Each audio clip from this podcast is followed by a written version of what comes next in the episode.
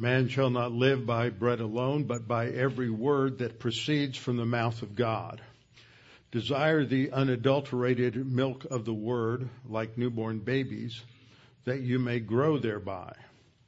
His divine power has given to us everything pertaining to life and godliness through the knowledge of him who called us by glory and virtue by which have been given to us exceedingly great and precious promises, that through these you may become partakers of the divine nature, having escaped the corruption that is in the world through lust. Jesus prayed to the Father, Sanctify them in truth. Thy word is truth. Before we open up God's word this morning, let's bow our heads together and ask the Lord's guidance on our study of his word.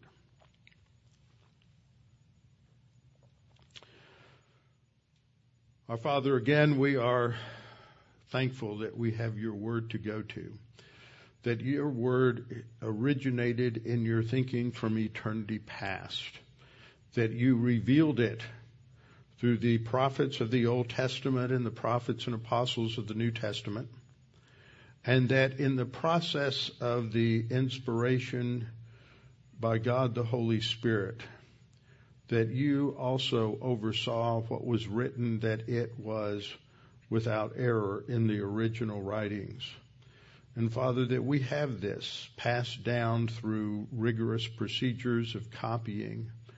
Uh, we have your word. We can be confident that what we have as translations accurately reflects your word, what you have revealed to us, and that it is through your word that we learn truth we learn the invincible, everlasting, eternal truth by which we can live our lives, shape our thinking, and uh, live our lives for the future. Because we know indeed that this is true.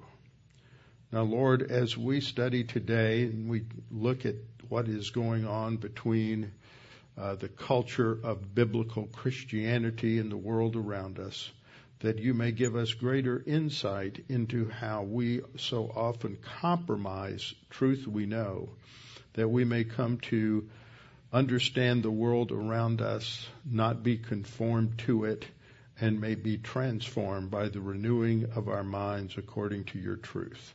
We pray this in Christ's name. Amen. So open our Bibles to Ephesians chapter 4. Ephesians chapter 4, and we are in the uh, section from Ephesians 4 down through Ephesians uh, 4:24 as it should be paragraphed in terms of the thoughts that are there. But we're just in the opening part of that section. This morning as we get into verses 20 and 21, our focal point is that we are to learn truth in Jesus. What does that mean? What are the implications here? And what is being said to us in terms of the contrast between the command of verse 17 to not walk as the rest of the Gentiles walk, but we are to learn Christ and we are to walk according to that truth. The section that we are studying here, verses 17 to 21, begins with this conclusion. The conclusion comes from what has been said in verses 1 through 16. Verse 1 started with the primary command that we are to walk worthy of the calling, that is, of the high position that we have been placed in as believers in the Lord Jesus Christ that we are adopted into God's royal family and we have been entered into that new organism that was founded on the day of Pentecost in AD 66. That is the church. There's never been anything like this entity, the church, in all of history prior to AD uh, 33, and there never will be anything like it following this church age. As believers in Christ, we have been given privileges that are beyond anything that we could ever ask or think. That's how Paul closes out the first three chapters in terms of his of his prayer. This is our high calling. We are to walk worthy of that calling, that vocation, that position that with which we have been called in Christ. And the fo- verses following that describe the nature, the characteristics, the character qualities that should characterize the life and the thought life of, of the believer. And then there is, as it were, a parenthesis that comes in verses 7 down through, uh, down through 16. And that is a focal point on what Christ has provided for us in order that we can come to learn Christ. Now we don't see that phrase until we get to verse verse 20 where Paul says, "But you have not so learned Christ, if indeed you have heard him and have been uh, taught by him." So, in order to learn something, what must first take place? You have to be taught. And who teaches you? Well, that takes us back to Ephesians 4 11 and 12, where Christ has given to the church these gifted men, these gifted leaders, the apostles and evangelists, apostles and prophets and evangelists and pastor teachers. So we see that it is through those communication gifts, those leadership gifts, whereby the believer is equipped to do the work of the ministry that we learn Christ. Now that puts all of this together for us in a, in a conceptual uh, framework so that we can grasp that particular context. When we got into verses 17 down through 21, we point, I pointed out the initial command in verse 17 that when it says that we are not to walk as the rest of the Gentiles walk, walking is a figure of speech, a metaphor for how we conduct our lives. It covers everything in our life from what we think, say, and do. So we can summarize that command that we are not to think, live, or conduct our, our lives like the unbelievers around us. We should not take our clues from anything that we do in life from what is in the pop culture around us. We are to take our clues from what we learn in the Bible. So there is an emphasis here that the believer in the Lord Jesus Christ is supposed to be different categorically from the culture around. There is that distinction. We are not to walk as the rest of the Gentiles, I pointed out that indicates, of course, that many in this congregation were Gentiles, but there were also Jews. And that was a focal point in the last half of Ephesians 2 that now in this church age, now there is no longer this distinction between Jew and Gentile, but we are united together in one new entity. It's referred to as a new man, a new body, a new building, and a new temple. Four different metaphors to describe this unity that we have in Christ. And so we are, as members of the body of Christ, to live in a different way. And as we uh, look at that, and the fir- one of the first ways that he talks about here in verse 17 is not in the futility of their mind or the futility of their thinking, the uh, a purposeless way of thinking. It's purposeless because only a person who is spiritually alive, who has been given a human spirit at the point of salvation, regenerated, he has a new part component to his immaterial nature that enables him to uh, have the life of God, share the life of God. He's not spiritually dead or alienated from the life of God anymore, but he is uh, spiritually alive so that he can understand the things of the Spirit of God. That's 1 Corinthians chapter 2 verse 14. And so the Gentile world around us cannot attain in their thinking the purposes that God designed for their intellectual activity. It may come to a lot of aspects of truth, lowercase t, but it doesn't have that overarching framework that enables them to fully and accurately interpret the details. The classic illustration of this is what happens in the Garden of Eden. After God created Adam, he then created the woman because he said it's not good for man to be alone. There's a divine purpose in marriage. And the purpose in marriage isn't for companionship. The purpose in marriage isn't for propagation of the species. The purpose of marriage is to glorify God. The purpose in marriage for many people is to achieve all sorts of different ends. We know of couples that are married because somehow it's going to enhance their ability to achieve greater power, whether it's in politics or the media or uh, Hollywood.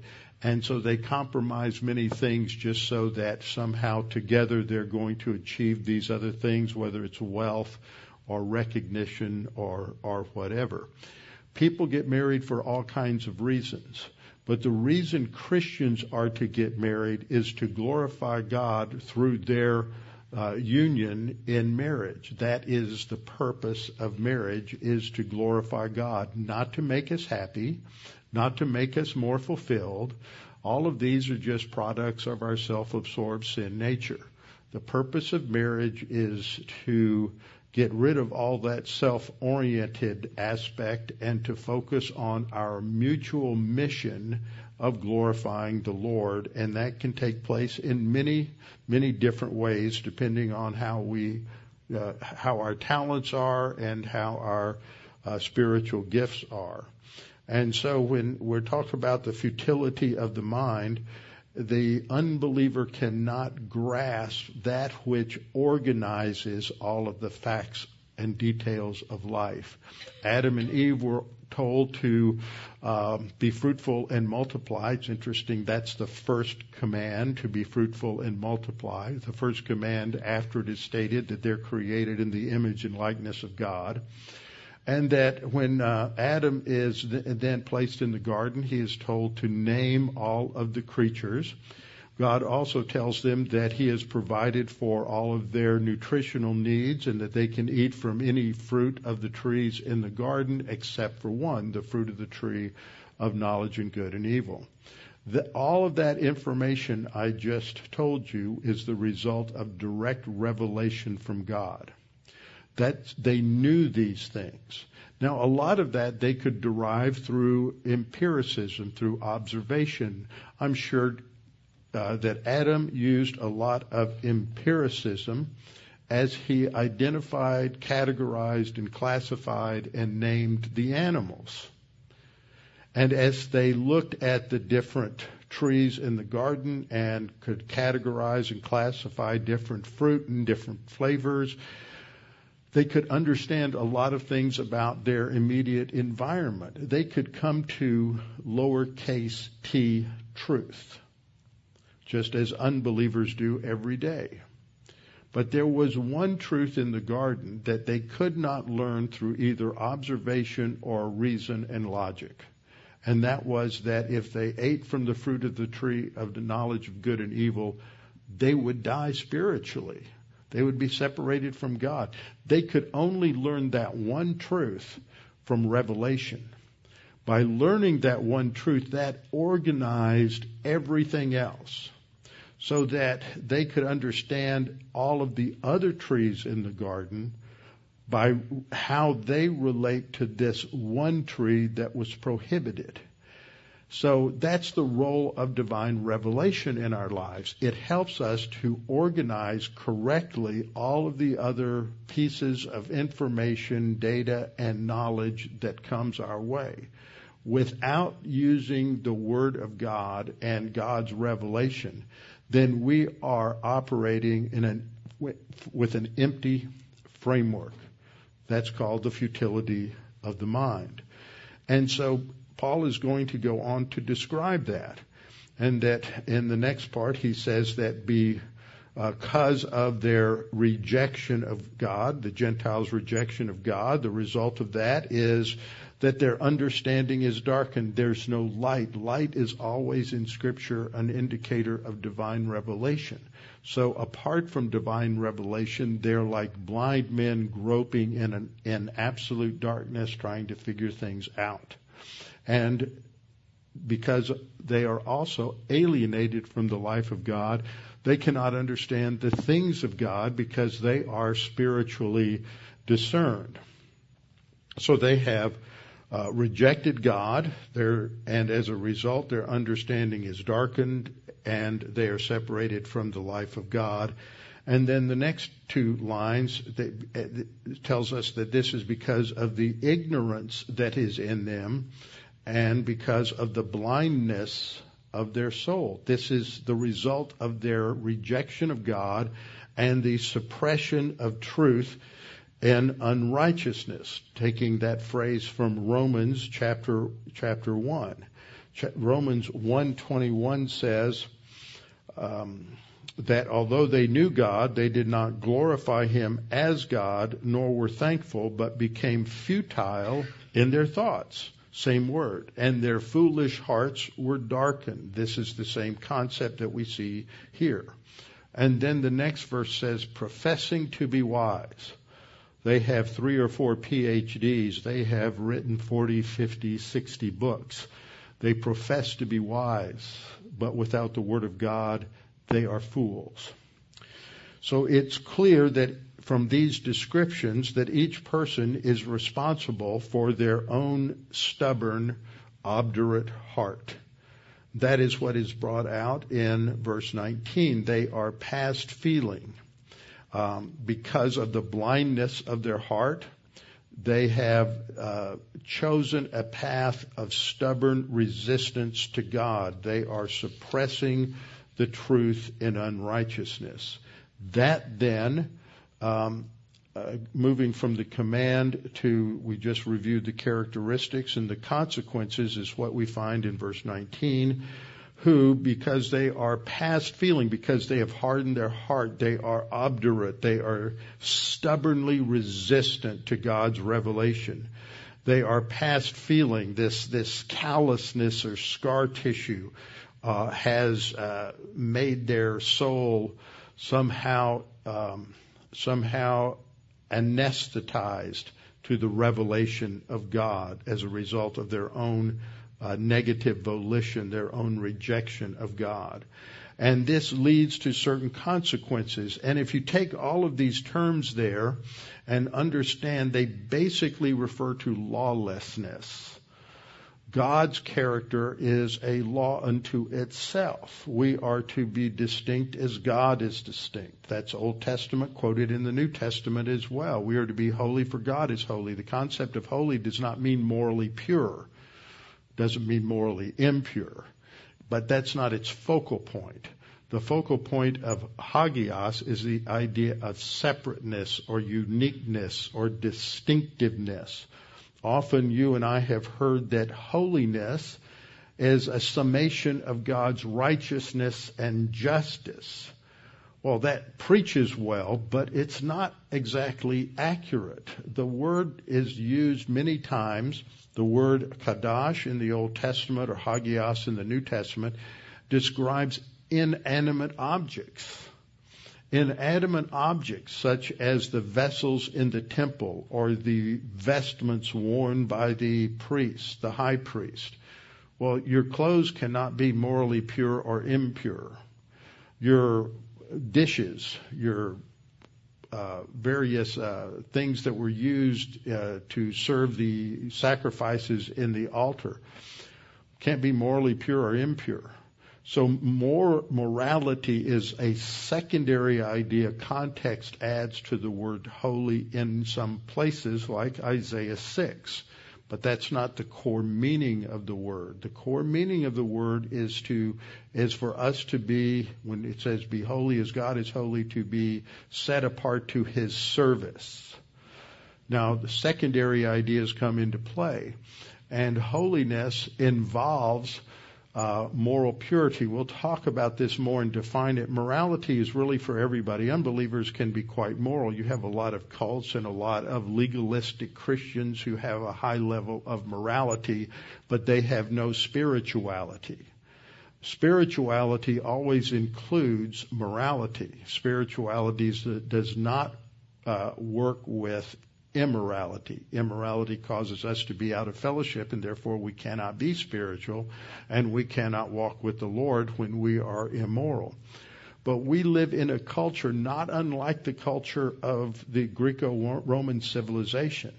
At that time, there were elements of that culture that were moral, but there were also many elements of that culture that had raised immorality to or let me change the metaphor, they had lowered immorality to depths that had not been seen before. And it is not unlike what we see in our own postmodern culture. In postmodernism, absolutes of morality, absolutes of any kind, are rejected. There, in their, um, in the irony of their statement, there are no absolutes. Well, is that an absolute? Yes. So at the core of postmodernism is irrationality.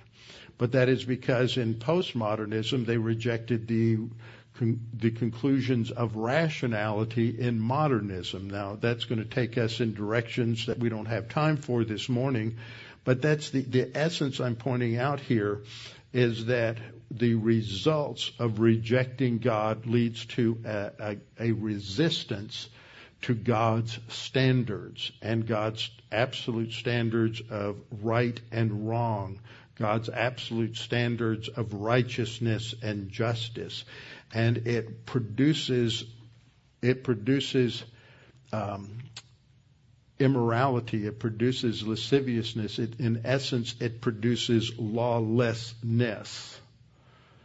Can you think of a better word to characterize the nature of what we see going on in our own culture today. Not only outside the church, but inside the church. We see increasing antinomianism. That's just a fancy word for lawlessness against the law.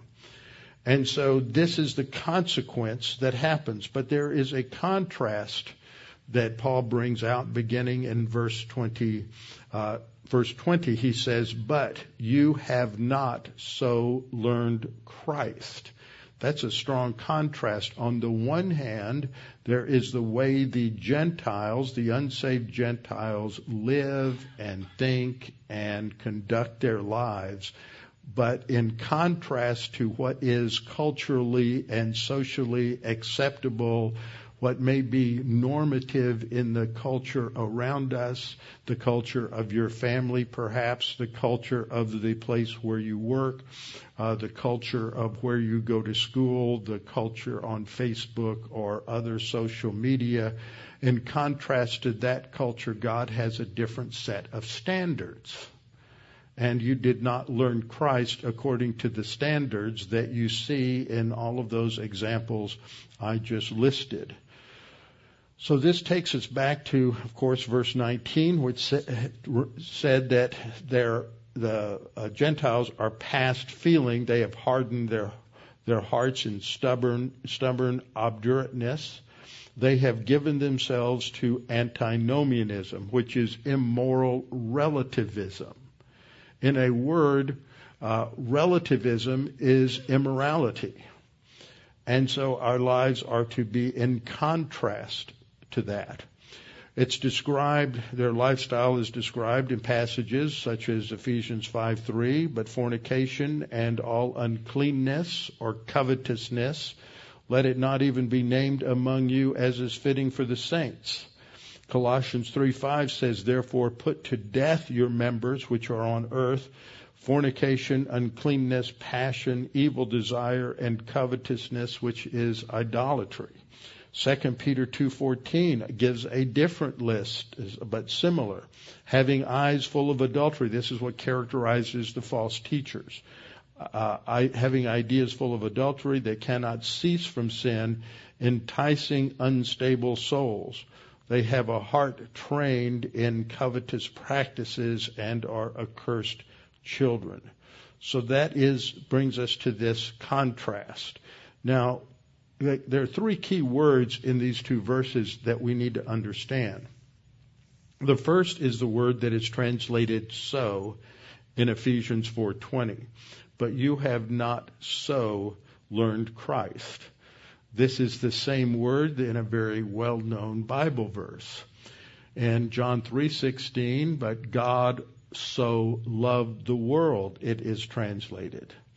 So is a somewhat weak way of translating this word.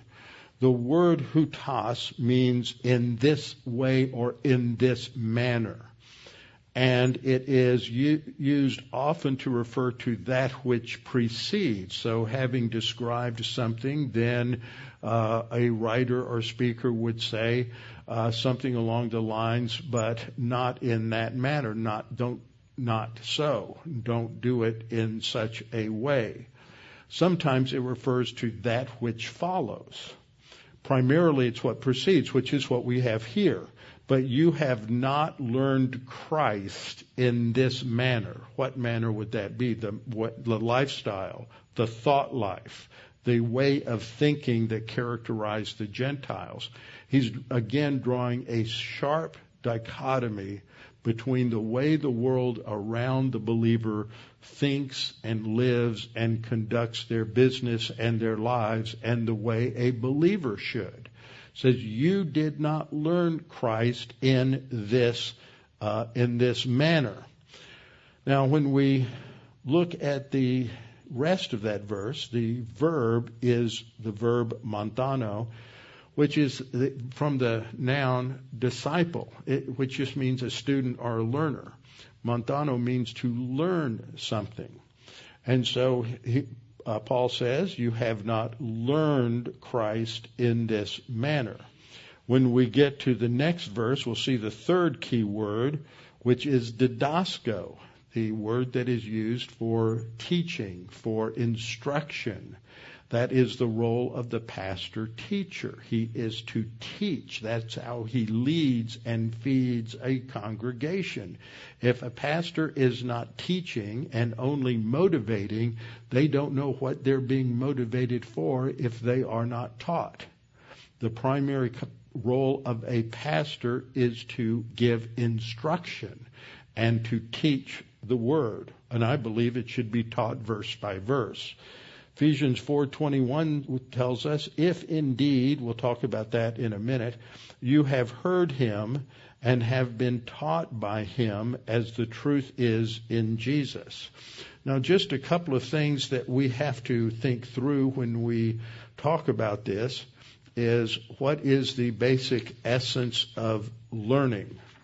In order to learn something, you have to be taught. You, we can be taught in various ways. We can be taught by example. We can be taught through giving of principles and instruction. But we have to be taught before we can learn. What is a prerequisite to being taught? Prerequisite to being taught is humility. People cannot be taught if they are not humble and willing to learn. So humility goes hand in hand with teachability, and we have to be teachable in order to learn. So we learn Christ a certain way, which implies that there was a way in which uh, this was taught. It was taught contextually by pastor teacher. In this era, which was the apostolic era, the Ephesians had five years earlier had two to three years of instruction from the apostle Paul himself. And he knows exactly what they were taught and what they learned. And he knows that he did not teach an antinomian Christ. There are a lot of Christians who think that grace means that you can just uh, sin with impunity and do whatever you want to and sort of use 1 John 1 9 like a license to sin. Well, God in His grace is always going to forgive us uh, whenever we confess our sin. But there are some people who just think that 1 John 1 9 is a revolving door. And they just keep going around and around and around in a circle. If you had a home and had a revolving door at the front door, the object of the revolving door is what? To enter into the house and to live or abide in the house. Jesus said, if you abide in me and my word abides in you. Abiding is being in that house. The door, that revolving door, is a door of 1 John 1 9. Now, as baby believers, we often just stay in that revolving door because we haven't grown or learned enough to deal with the sin in our life. All we can do is confess sin and we're restored to fellowship in a nan- for a nanosecond and we come out. But as we learn the word, we spend more time staying in the house. Staying in the house is walking by the Spirit, abiding in Christ, walking with the Lord. It's where real life takes place. But if we're just stuck in that revolving door using 1 John 1 9 as a license to sin and say, well, I don't really have to do anything about this sin in my life. I'll just confess it and keep going. Well, you just keep finding it over and over again and it takes time. Even when you're an older believer and you're maturing, we still sin. We just recognize the depths of that depravity a lot more we didn't realize how sinful we were when we were a young believer. But as we grow and mature in the faith, uh, whole new panoramas of our own sinfulness are revealed to us. And so we sometimes think that we're never going to make it. Well, the fact that you are more aware of the, the all of the different dimensions of sin in your life is a sign that you're growing and maturing and that we have uh, the grace of God who forgives us and cleanses us from all righteousness. So by keeping short accounts, we can continue to grow and mature. So Paul says that to them when he comes to verse 21, he talks about the fact that he uses this phrase, if, if indeed. And what's interesting about this particular phrase when we look at it in scripture is it's a combination of two words, and I didn't put these, uh, need, feel the need to put these up on the slide. Uh, the first is the particle a e i, which is translated if. But in this construction, one, uh, we have a what's called a first class condition. In Greek, there are three ways to state a condition that are used in the New Testament. There's actually four or five, but in the New Testament, it's primarily these three. The first catches the idea of if, and that first clause is called the protasis. I always remember that because P-R-O means first. So uh, in the first clause, if you have this certain construction, it, it's assumed to be true. And then he adds this second little word, ge, so it's a ge, and that second little word it reinforces the first and makes it more certain. And so he is stating not just if, but if with certainty. Uh, and so it can be uh, translated if um, if indeed or if and I know something like that, he knows that they have heard Christ and been taught by him because Paul was the instrument by whom they were uh, they were taught. And so he uh, understands this, that that the reality of the fact that yes, indeed, they have heard him and they have been uh, taught by him. And this uh, leads us to uh, interesting question is what does it mean to learn Christ?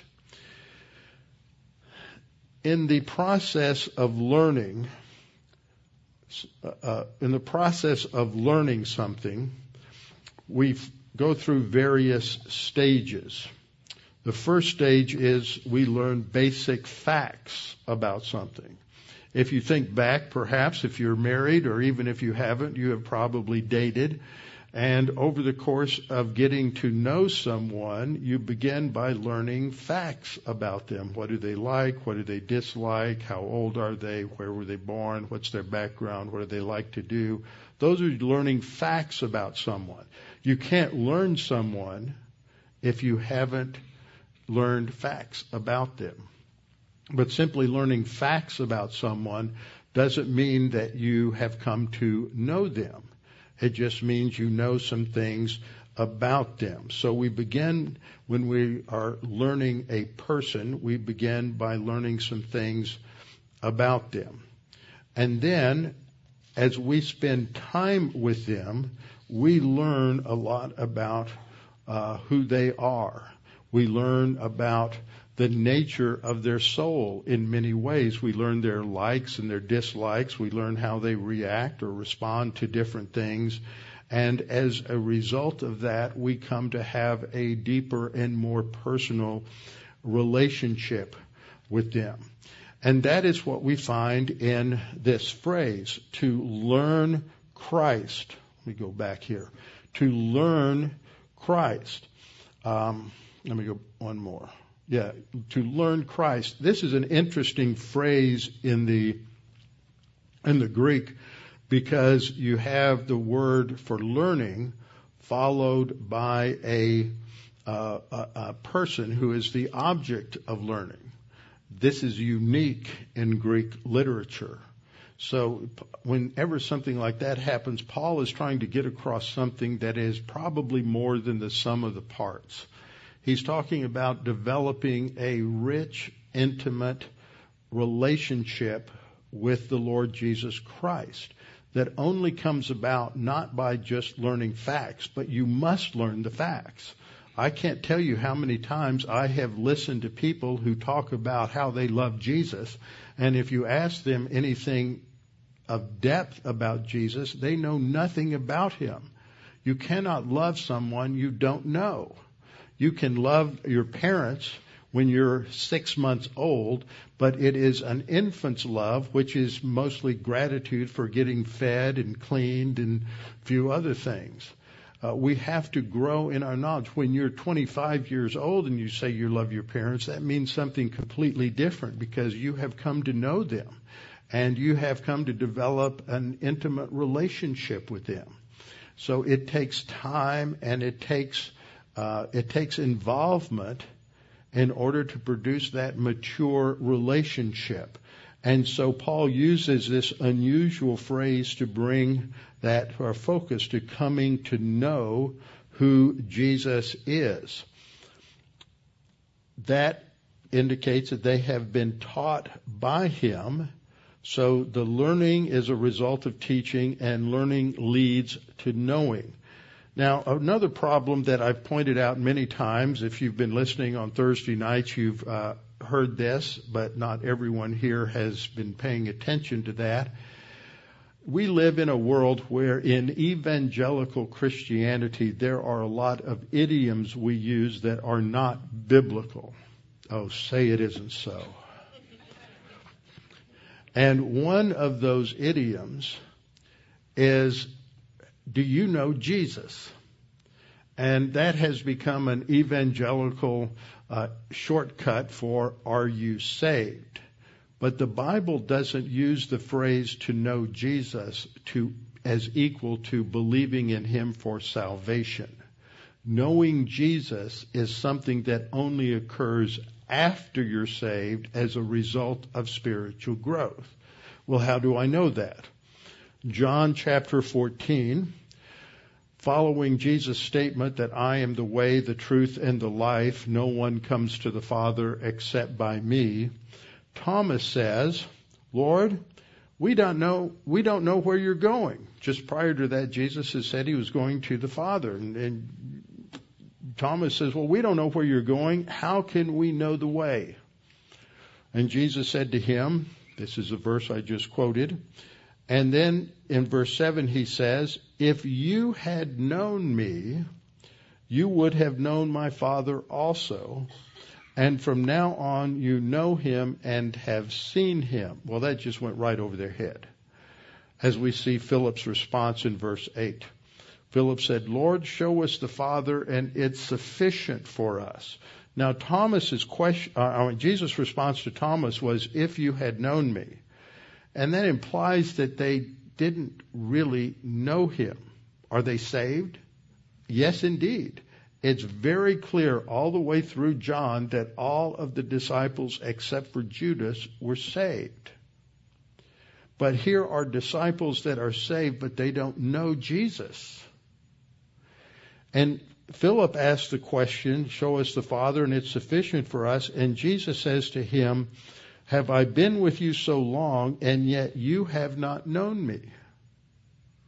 You have not come to know me, Philip. You believe I am the Messiah, but you haven't come to know me yet.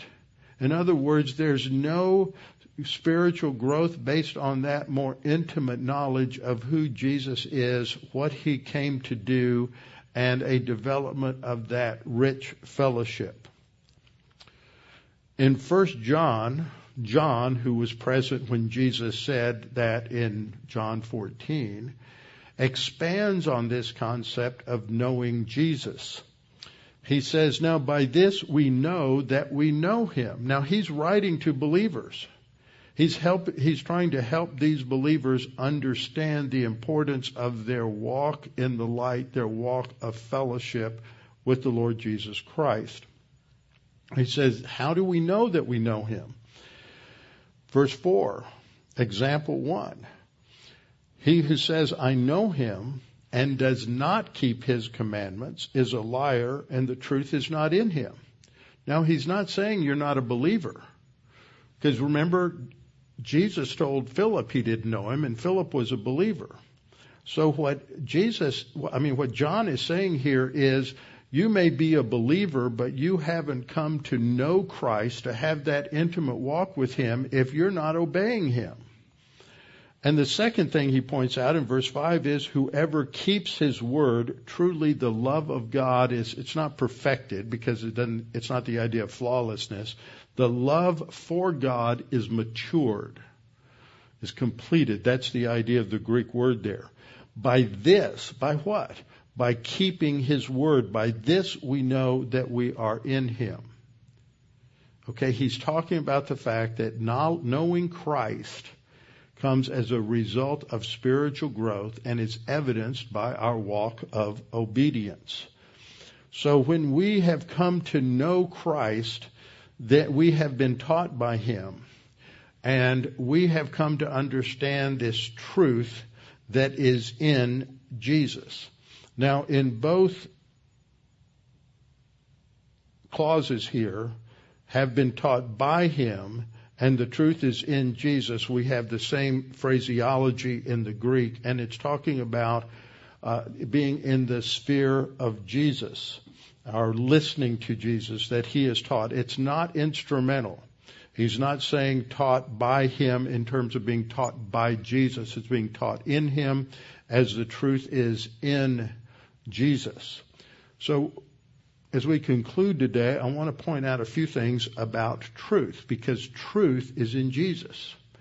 Now that is a harsh statement to postmodern ears. We live in a culture that is dominated by postmodernism, but the reality is in a culture that is has re, has rejected absolutes. We're not simply postmodern. In a recent study done by Arizona Christian University, conducted by the Barna Research Group, the conclusion was that a small portion, maybe 10 or 15 percent of Christians are truly postmodern. The rest are eclectic. That means they just they they're, they're going to be modernists this way. They're going to be naturalists this way. They're they're taking uh, they're they're picking bits and pieces from all of the different anti-biblical worldviews and just choosing what they like. Today it's one set of values. Tomorrow it's another set of values. All of which reflects that postmodern relativism is part of it. So for the world, the Gentile world in our context today, they reject the idea of any kind of universal truth, including the fact that there is no universal truth because that's a universal truth.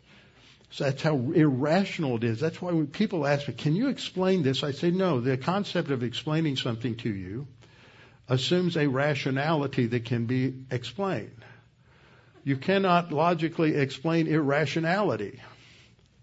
And that is the world around us. That's why you, you have heard so many people for the last decade or so saying, what's going on in the world? It's so crazy. It's irrational. That's because the world has rejected reason as a means to finding stability and order and meaning, and they are swimming in the pool of irrationality. But the Bible confronts that head on. That's, that's when we're going to apply what Paul says here about not thinking or walking like the Gentiles around us. We have to understand that we are, as products of this culture, we are as infected by postmodernism and this secular eclecticism as anyone. But if we've grown and to mature in Christ, then that's going to change. But if we don't understand what the characteristics of truth are and what the characteristics of postmodern eclectic irrationality are, then we're going to have trouble not being conformed to it. So just a few things to start us on the road to understanding this. Let's go to the Old Testament. The Hebrew word for truth is the word emet. It is a cognate to the word amen. And that means to believe something, to trust in something as true and absolute. So the concept of truth has the idea of that which is eternally valid, eternally true, it also implies dependability and faithfulness. A cognate of this word was used to describe the foundation stones that went under the pillars, the two pillars in the front of the Solomonic temple. And it's indicating that this bedrock on which those pillars were placed was a solid foundation, unchangeable that it would hold in the midst of the storms that would come. But this word is used to describe the character of God.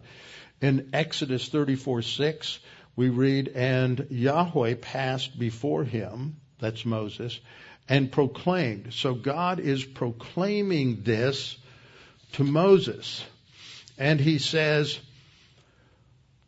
Yahweh, the Yahweh El, I put that in there because English says Lord, the Lord God, and you get confused. The words in the Greek, I mean in the Hebrew, are important. Yahweh emphasizes the covenant role of God with Israel, and El identifies that Yahweh is God.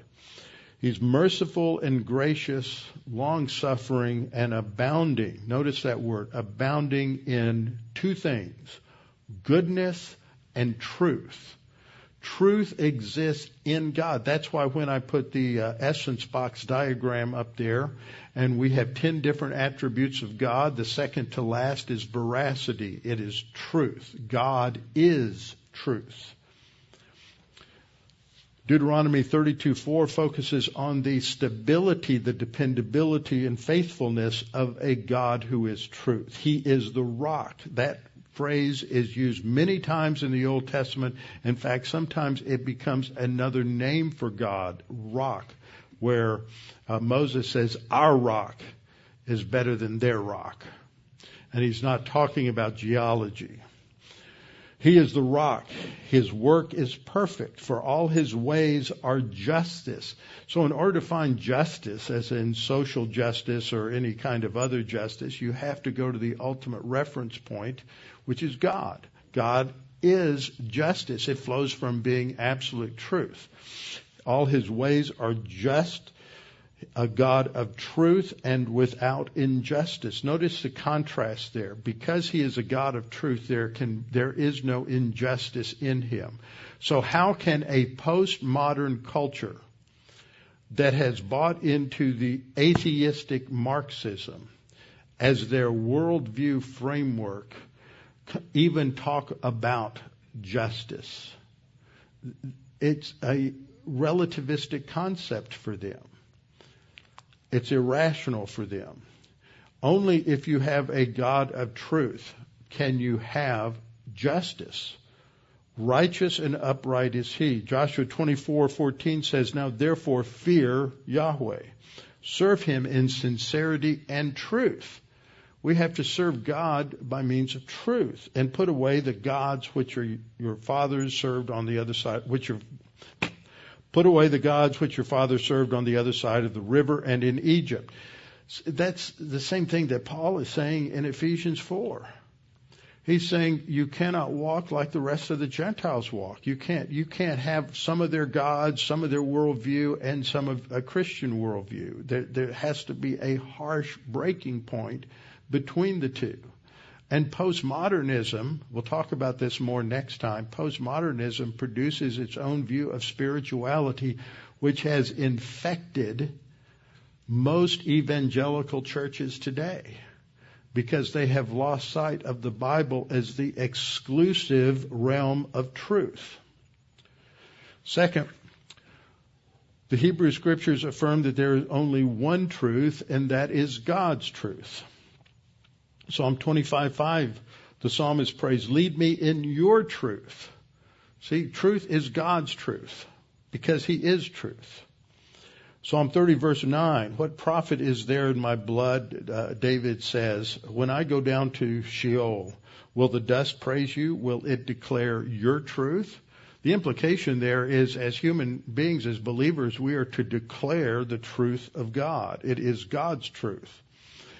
We are to live and walk. We are to conduct our lives both in how we think and what we think on the basis of God's truth. Psalm 26:3 says, "For your loving kindness, your loyal, faithful covenant love is before my eyes, and I have walked, I have conducted my life on the basis of your truth." Again, God's truth is the only basis for stability in our lives. Psalm 40 verse 11, Do not withhold your tender mercies from me, O Lord. Let your loving kindness and your truth continually preserve me. Truth preserves us. It gives us stability in the midst of all of the changes that take place in life. Psalm 43:3, Oh, send out your light and your truth. Let them lead me. Let them bring me to your holy hill and to your tabernacle.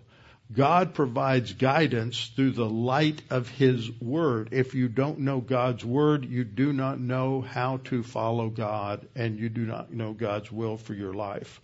Psalm 45, 4, and in your majesty ride prosperously because of truth, humility, and righteousness.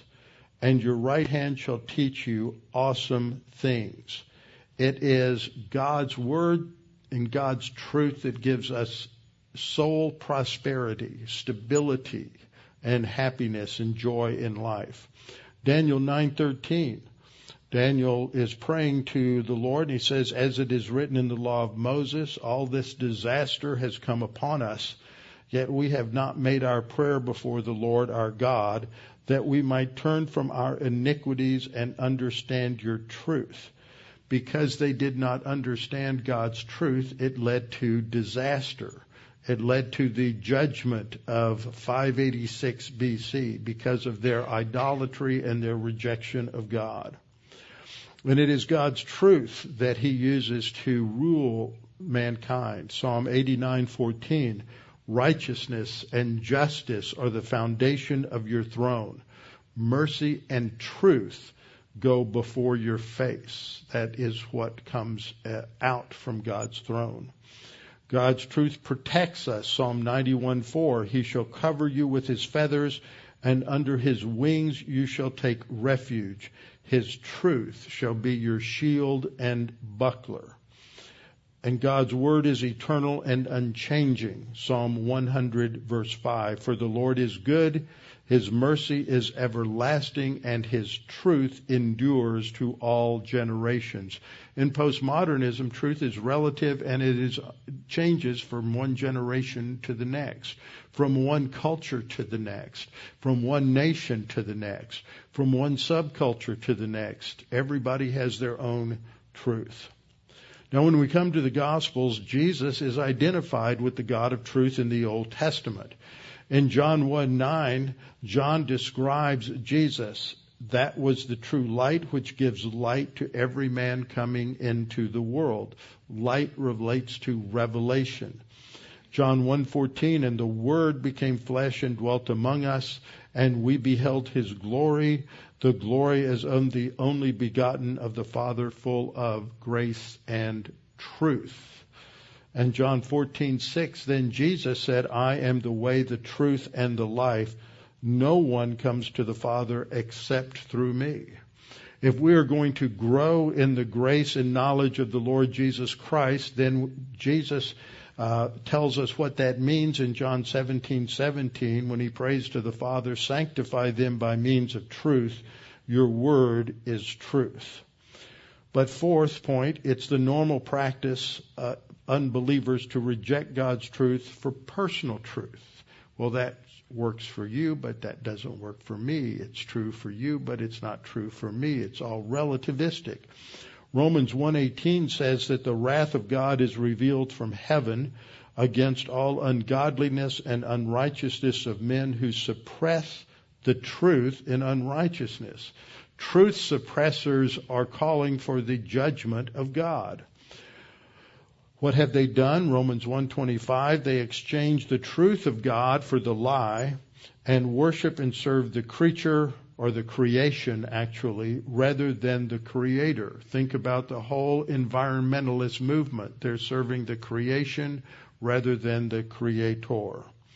Fifth, to those who live according to the lie because they reject the gospel, there are consequences. Romans 2:8, but to those who are self-seeking and do not obey the truth. That is a characteristic of our whole unbelieving generation out there. They are self-seeking and don't obey the truth, but they obey unrighteousness, indignation, and wrath will come upon them. Sixth, but God has given us the scriptures, the word of truth. The beginning of our study of Ephesians in verse 13 Paul said, In him, that is in Christ, you also trusted after you heard the what? The word of truth. God's word is the word of truth. So we are challenged that we are to live on the basis of God's truth. If indeed you have heard him and have been taught by him as the truth is in Jesus. The confusing thing is that most of us have grown up in a postmodern relativistic world and we don't realize the depths to which we have been affected by that and the way the church, the evangelical church has been affected by that and we'll talk about that some last time. But when Jesus makes the statement, I am the way, the truth, and the life, there's only two options. He's either lying or he's telling the truth. And if he's telling the truth, then nothing else matters in life than to understand who Jesus is and to trust in him for our salvation. With our heads bowed and our eyes closed.